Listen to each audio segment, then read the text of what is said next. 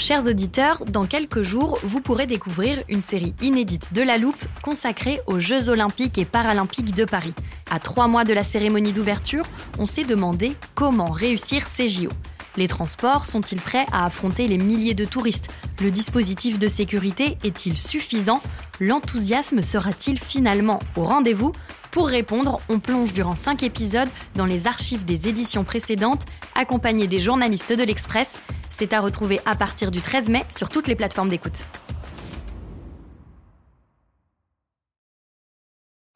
Life is full of what ifs. Some awesome, like what if AI could fold your laundry? And some, well, less awesome, like what if you have unexpected medical costs?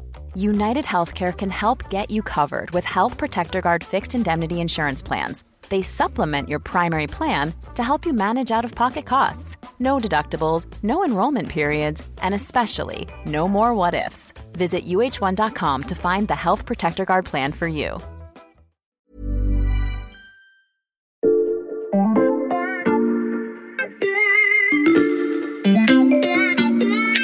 Salut, c'est Xavier Yvon. Nous sommes le mardi 23 novembre 2021. Bienvenue dans La Loupe, le podcast quotidien de l'Express. Allez, venez, on va écouter l'info de plus près. À la une de l'actualité de ce mardi 3 mars 2020, la flambée de cas de Covid-19 et le gouvernement qui planche sur différentes mesures. Oh, je dormi, moi. Allez, debout. À la une de l'actualité de ce mardi 27 octobre 2020, la flambée de cas de Covid-19. Oui, oui, je sais, c'est l'heure. mesures pour freiner l'épidémie. J'ai pas déjà entendu ça à la une de l'actualité de ce mardi 16 mars 2021, la flambée quoi, de encore? Covid-19 Mais je suis dans un jour sans fin quoi sur différentes mesures pour freiner l'épidémie. À la une de l'actualité de ce mardi 27 juillet 2021, la flambée de ah cas non, de Covid-19 ça suffit là, je reste au lit. À la une de l'actualité de ce mardi 16 novembre 2021, la flambée de cas de Covid-19. Ok, ok, je me lève, mais uniquement pour vous. Le temps d'un épisode pour vous aider à y voir plus clair dans cette énième période de rebond épidémique. Parce qu'autour de vous, il y a sûrement des gens qui trouvent qu'on en fait trop, d'autres qu'on n'en fait pas assez. Alors nous, on va pas prendre position. On va aller voir ce qui se fait dans d'autres pays en ce moment. Euh, reconfinement partiel, couvre-feu. Qu'est-ce qui marche et est-ce adaptable chez nous? C'est la question qu'on passe à la loupe aujourd'hui. À l'école, c'est interdit, mais concernant les épidémies, aucune règle ne dit qu'on n'a pas le droit de copier sur son voisin. Alors on a demandé à Victor Garcia de lorgner un peu à gauche à droite. Salut Victor. Salut. Est-ce que tu as déjà triché à l'école, toi? Juste quand j'étais tout petit. D'accord. Victor à l'Express, tu es journaliste sciences et santé. Euh, ensemble, on va faire l'inventaire des idées que tu es allé euh, piocher ailleurs. Mais d'abord, je me mets à la place de nos auditeurs à qui on a expliqué que le vaccin permettrait de vivre comme avant, ou presque. Euh, aujourd'hui, les trois quarts des Français sont complètement vaccinés. Alors pourquoi faut-il s'inquiéter de la remontée des cas de Covid et pourquoi faut-il encore des mesures pour freiner l'épidémie? Alors, en ce moment, le nombre de, cas augmente et il y a une vraie crainte, qui est bien réelle. La vague qui touche toute l'Europe est vraiment sérieuse, elle aussi. Euh, le système de santé de certains pays comme l'Allemagne ou l'Autriche commence à, souffrir. Et il n'est pas exclu que la situation s'aggrave euh, en France dans les semaines ou dans les mois qui viennent. Ceci étant dit, la situation est quand même pas dramatique en France pour l'instant, d'autant que le taux de vaccination est effectivement euh, de 75% de personnes qui sont complètement vaccinées. Mais il faut quand même rappeler deux choses. D'abord, les vaccins, ils protègent principalement contre les formes graves et un peu contre l'infection. Et surtout, en fait, ces deux protections-là, elles diminuent avec le temps. Donc, en fait, il y a des études qui montrent que au bout de six mois, euh, la protection contre les formes graves reste autour de 80% pour Pfizer et Moderna euh, notamment, mais que l'immunité, c'est-à-dire euh, la capacité à bloquer le virus, donc à bloquer l'infection, peut descendre jusqu'à 60%. Et après six mois, ça continue de descendre. En fait, tout ça pour dire que même si on a 75% de personnes qui sont euh, vaccinées, entièrement vaccinées en France aujourd'hui, il reste 25% de personnes non vaccinées. Donc ça, plus le fait que le vaccin n'est pas efficace à, 100%, ça fait que si on avait vraiment une grosse vague en fait en France, ça pourrait arriver à une saturation des hôpitaux donc à une situation qui est assez grave, d'où l'inquiétude aujourd'hui. D'où le fait aussi que vous avez peut-être ça autour de vous en ce moment, euh, il y a des gens vaccinés qui contractent le Covid. Oui, exactement, parce que alors, toujours pour la même raison, c'est que ça ne ça protège pas à 100% et qu'en plus de ça, cette protection diminue avec le temps. Plus les mois passent et plus ça diminue, ce qui fait que des personnes qui ont été vaccinées depuis six mois, par exemple, peuvent rattraper euh, le Covid, même si elles vont faire des formes qui seront quand même moins graves que si elles n'étaient pas vaccinées, ça peut quand même se passer. Et on rappelle aussi qu'il y a toujours des Français qui meurent tous les jours du Covid-19. Oui, effectivement. Il y a sans doute une petite chose aussi à rajouter euh, qui n'est pas complètement annexe, mais c'est qu'on est quand même en période d'hiver, donc il y a plein d'autres virus euh, en ce moment, il y a la grippe, il y a gastro, etc. Et tout ça fait que ça peut aussi contribuer à saturer les hôpitaux si la vague explose vraiment, ce qui n'est pas le cas pour l'instant. Victor, tu cites l'Allemagne et l'Autriche, et pour cause, puisque selon l'OMS, l'Europe est à nouveau l'épicentre de la pandémie, et donc à nouveau le laboratoire pour tester de, de nouvelles mesures. Celle qui fait le plus parler, c'est le reconfinement confinement non-vaccinés. Oui, effectivement, ça c'est une mesure qui a été testée de manière euh, inédite par l'Autriche la semaine dernière. Ensuite, ils sont repassés à un confinement total de la population. Et c'est aussi une mesure qui va être testée en Slovaquie pendant quelques semaines. En gros, le principe consiste à dire que toutes les personnes qui ne sont pas vaccinées ne vont plus pouvoir euh, sortir, en fait, aller au cinéma, aller au restaurant comme les autres. Et c'est aussi une mesure qui va impliquer beaucoup de contrôles euh, policiers, forcément, parce qu'il va falloir vérifier dans la rue qui est vacciné, qui n'est pas vacciné, donc du coup, qui a le droit de sortir et qui n'a pas le droit de sortir. Et est-ce que cette mesure inédite euh, est efficace? Alors d'après les, les, spécialistes à qui j'ai parlé, c'est un petit peu compliqué de répondre à la question parce que comme c'est inédit, on l'a jamais testé, donc on n'a pas vraiment de retour là-dessus.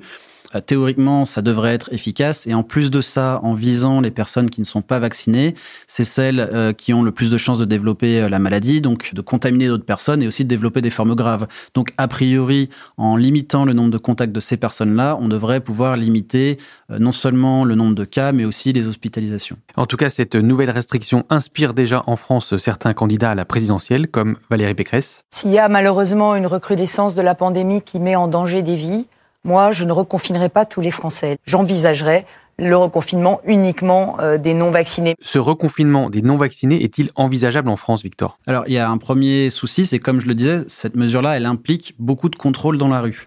Parce qu'il faut aller vérifier qui est vacciné, qui n'est pas vacciné par exemple en testant le pass sanitaire ou en demandant euh, des autorisations spécifiques. Or, on l'a déjà vu en France lors des, euh, des précédents confinements ou même des, couvre-feux que les contrôles de police sont pas systématiques et qu'on peut pas mettre des policiers partout dans la rue pour contrôler absolument tout le monde. Donc déjà, il y a un côté technique qui est un petit peu compliqué à mettre en place. Il y a surtout une problématique politique et sociale parce que c'est quand même une mesure qui est assez inflammable politiquement. Il y a déjà pas mal de contestations en France, pas mal de débats autour du pass sanitaire, mais aussi de la vaccination, etc. Et donc, confiner une partie de la population, même si elle n'est pas vaccinée, ça pourrait poser euh, un certain nombre de problèmes et on peut comprendre qu'à l'approche de la campagne présidentielle, il y a pas mal de euh, politiques qui soient un petit peu frileux à l'idée d'imposer ça à une partie de la population qui pourrait euh, faire des manifestations, par exemple, on imagine, ou en tout cas qu'il y ait une forte contestation sociale. Emmanuel Macron attend l'avis des autorités sanitaires. Il exclut par ailleurs tout confinement des non-vaccinés car la France a opté pour le pass sanitaire. Parmi les mesures restrictives remises au goût du jour, il y a aussi le couvre-feu. Ça, c'est la réponse choisie par euh, les Pays-Bas. Oui, les Pays-Bas ont décidé de mettre un couvre-feu depuis le vendredi 12 novembre. Donc euh, en pratique, c'est les bars, les restaurants, les magasins essentiels comme les supermarchés qui ferment à 20h et tous les autres magasins non essentiels qui ferment à 18h. Essentiel, non essentiel, c'est vraiment du vocabulaire euh, qui nous rappelle des souvenirs pas forcément les meilleurs. Effectivement, c'est quelque chose qu'on connaît bien en France, ce qu'on a vécu pendant des mois. On peut aussi ajouter qu'aux Pays-Bas, ils interdisent toutes les manifestations publiques, donc c'est une forme de couvre-feu à peine déguisé. Quoi. Même question, est-ce qu'on pourrait voir le couvre-feu réinstauré en France? Alors c'est une mesure qui a déjà prouvé son efficacité euh, par le passé, en France hein, notamment. Ça permet de réduire euh, le nombre de contacts. Donc euh, mécaniquement, ça permet de faire baisser le nombre de cas. Mais il faut quand même rappeler qu'en en France, on a un meilleur taux de vaccination aussi que les Pays-Bas. Donc ça s'impose pas forcément. Et comme le confinement qui vise les personnes non vaccinées, c'est aussi une mesure qui, politiquement et socialement, est compliquée ou en tout cas un peu risquée. Donc si la situation dégénère vraiment dans les semaines ou les mois qui viennent, c'est pas totalement exclu. Mais pour l'instant, ça paraît peu probable. On continue à jeter euh, des coups d'œil autour de nous en Europe. Le premier de la classe, c'est souvent l'Allemagne, euh, qui innove avec le pass Les autorités régionales ont quasiment exclu les non-vaccinés de l'espace public. La mesure vaut pour la gastronomie, les lieux sportifs et culturels comme ce musée de la RDA. Le pass vaccinal, en fait, c'est une sorte de pass sanitaire renforcé on connaît bien le pass sanitaire en France. Et là, simplement, on exclut un test négatif pour valider son pass. Donc, en fait, en gros, ça veut dire qu'il faut absolument être euh, vacciné si on veut aller dans des restaurants, euh, dans des bars, euh, au cinéma, etc. Maintenant, est-ce que cette mesure-là est plus efficace qu'un pass sanitaire? On n'a pas vraiment de recul parce que c'est assez nouveau comme mesure. A priori, ça devrait l'être théoriquement parce que là, on impose en fait aux gens d'être vaccinés, donc ça doit pousser les personnes à se vacciner, donc à être mieux protégées, etc.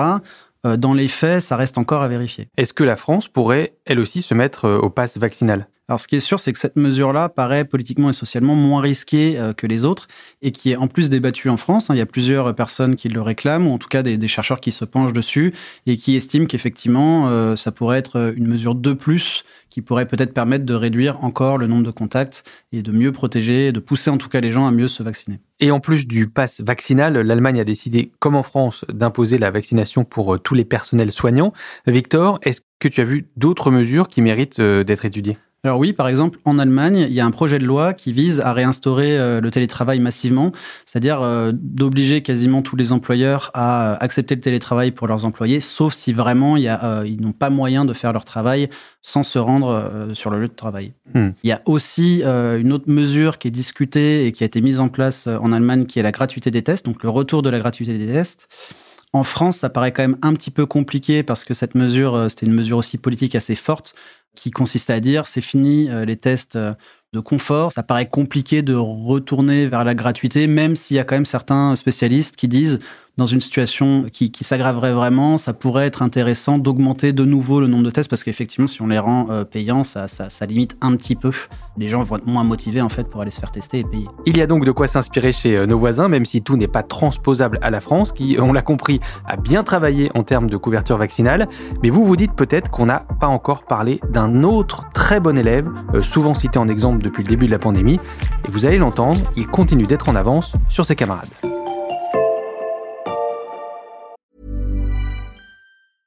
I'm Sandra, and I'm just the professional your small business was looking for. But you didn't hire me because you didn't use LinkedIn jobs. LinkedIn has professionals you can't find anywhere else, including those who aren't actively looking for a new job but might be open to the perfect role, like me. In a given month, over 70% of LinkedIn users don't visit other leading job sites. So if you're not looking on LinkedIn, you'll miss out on great candidates like Sandra. Start hiring professionals like a professional. Post your free job on linkedin.com/people today.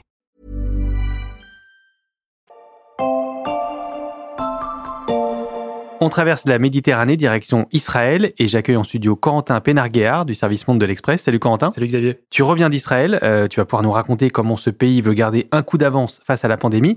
Mais je tiens à signaler à nos auditeurs que ce témoignage que tu vas nous livrer est précieux parce que se rendre là-bas aujourd'hui, c'est pas simple Corentin. Ouais, en fait, tu as une liste assez longue à respecter si tu veux rentrer en Israël aujourd'hui. Je vais essayer de te condenser tout ça, mais déjà, il faut avoir reçu au moins deux doses de vaccin contre le Covid et surtout que ta dernière dose ait été reçue il y a moins de six mois.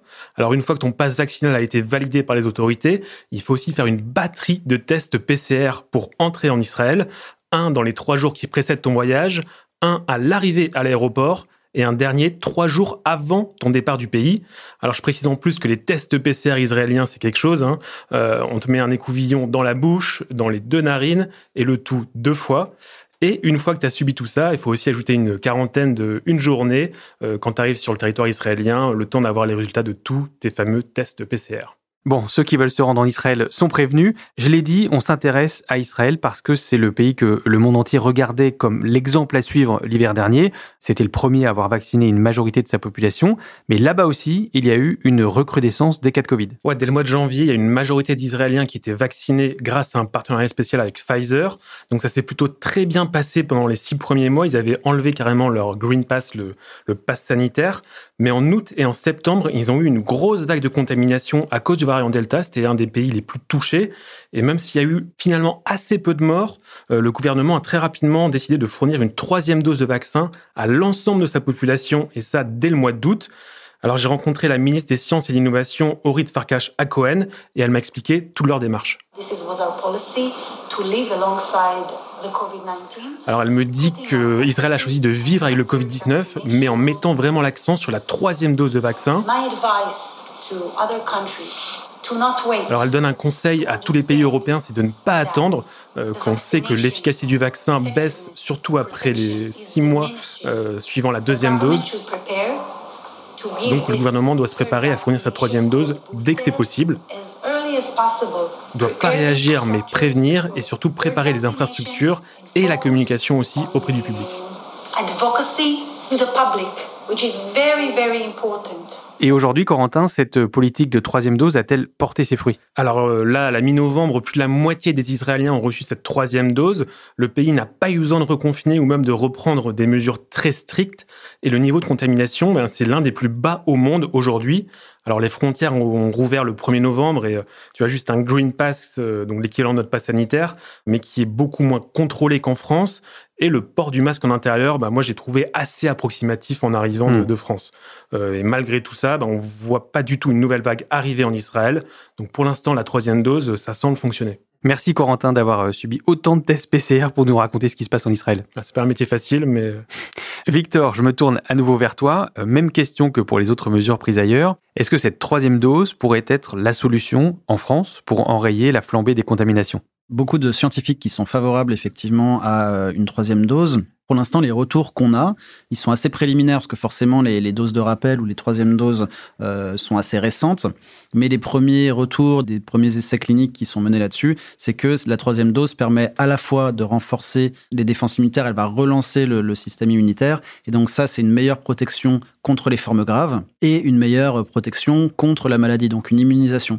Donc euh, juste pour rappel, quand on a le vaccin, euh, les premiers mois on va avoir une très forte protection contre les formes graves et contre le le, virus en lui-même, mais cette protection va diminuer au fil des mois. Et donc, au bout de six mois, on estime que si on revaccine les personnes, on leur donne cette dose de rappel, on va les renforcer et donc les, les reprotéger ou en tout cas les, les protéger plus efficacement. Emmanuel Macron affirme aussi qu'il n'y a pas de troisième dose en vue pour tous en tout cas à ce stade. Aujourd'hui, la question est au centre du débat en France. Euh, C'était ouvert pour les personnes de plus de 65 ans et maintenant c'est en train de progressivement s'élargir à différentes classes d'âge. Euh, il faudra aussi probablement se poser la question de est-ce que c'est vraiment une question d'âge ou est-ce qu'une une question de fragilité? Par exemple, euh, est-ce qu'il faut vacciner toutes les personnes qui ont des comorbidités, par exemple l'obésité, aux personnes qui ont un cancer, etc et pourquoi pas ensuite à l'ensemble de la population adulte, ce qui va poser une question aussi de planning en termes de nombre de doses qui sont disponibles, mais aussi de savoir si il faut vacciner tout le monde tous les six mois ou juste les personnes les plus âgées et les plus fragiles. Il y a une autre mesure qu'Israël a choisi d'appliquer pour euh, endiguer la pandémie, c'est la vaccination des enfants. Mais je m'arrête là. Je ne vais pas te demander, Victor, s'il faut copier cette politique parce qu'il y a un tel débat avec euh, tant d'arguments pour et contre qu'on a décidé d'y consacrer un épisode entier. Ça, c'est pour demain. Donc euh, à demain, Victor. À demain.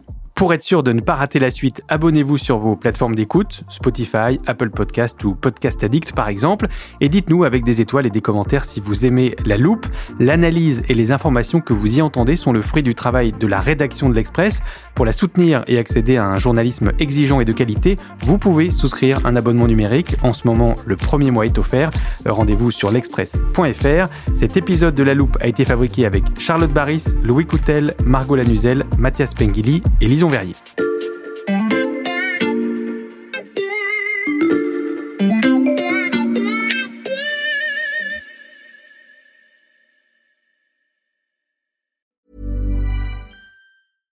This is the story of the one. As head of maintenance at a concert hall, he knows the show must always go on. That's why he works behind the scenes, ensuring every light is working, the HVAC is humming, and his facility shines.